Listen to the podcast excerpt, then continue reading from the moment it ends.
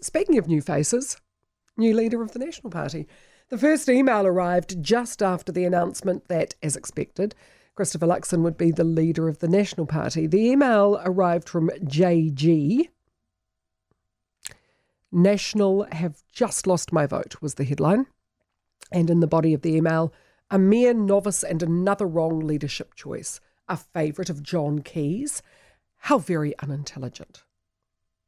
However, I do wonder whether JG heard Luxon on with Mike this morning, and if so, I wonder whether JG has changed his or her mind about Christopher Luxon. Who knows whether Luxon will be the answer to the National Party and all its woes, whether he is the man the faithful are looking for, whether cometh the hour the man has indeed cometh.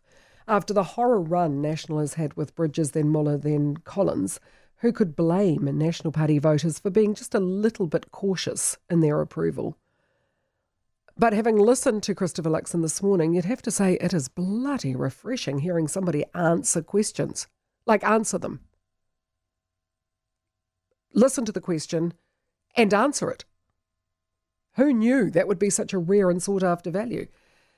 No faffing around, no repeating party lines, not being scared to pin their colours to the mast, and not being afraid to answer hard questions. This is Christopher Luxon on gangs and gun violence. We need to give police more access to firearms. We need to see the armed response teams more across the country uh, and rolled out nationally. Uh, and then, as to general arming, that's a com- that's a conversation that New Zealand should start to have. Do you favour it personally? Uh, yeah, I'm, I'm, open to that. Having lived overseas, and you know what we've seen in the last, I reckon, you know, two years, we've seen sort of the importation of what I saw overseas, which is just you know gangs. There's two or three you know gun events every single week, and the key thing is the police need access to firearms.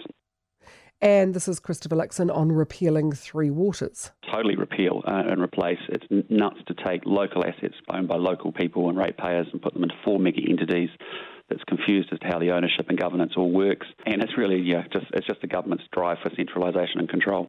This is Christopher Luxon on He Puapua. Well, we want to be one united country, uh, and we don't want to go down a divisive separatist route. Uh, we believe we have one country, one rule, one law. Um, we can target people on the basis of need, not ethnicity, uh, and our systems can be flexible to do that. Uh, and so, yeah, I mean, you know, New Zealanders just want to, you know, we all want to be, we've seen the division in other countries that's emerged in recent times, and it's important we stay one people. And would he open up to Australia if he were PM? Yeah, because I think there's quite low risk, and again, we can open things up with low risk, medium risk, high risk places. Most of if you've got double vax and you're returning Kiwi and you've got a negative test, we should be good to go. You know, not plonking in a hotel room for seven days.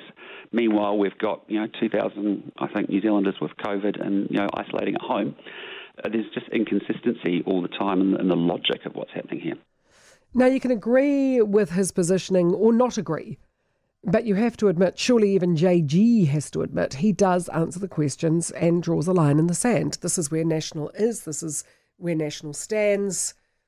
Come at us. Nicola Willis is Luxon's deputy, and while she's a good choice, I hope she is not lost to the debating chamber. She's an excellent housing spokesperson and has done a great job asking the hard questions of the government. So, Christopher Luxon, Nicola Willis, they are the two who are charged with, as Christopher Luxon put it, resetting National, but really it's more of a rebuild of National. The party was absolutely decimated at the last election for all sorts of reasons, not the least of which the, the numerous own goals that National made. They have only themselves to blame for being exactly where they are right now. That's in the past. And Christopher Luxon's been very, very clear about that. Let me be very clear, as our Prime Minister would say, that is in the past.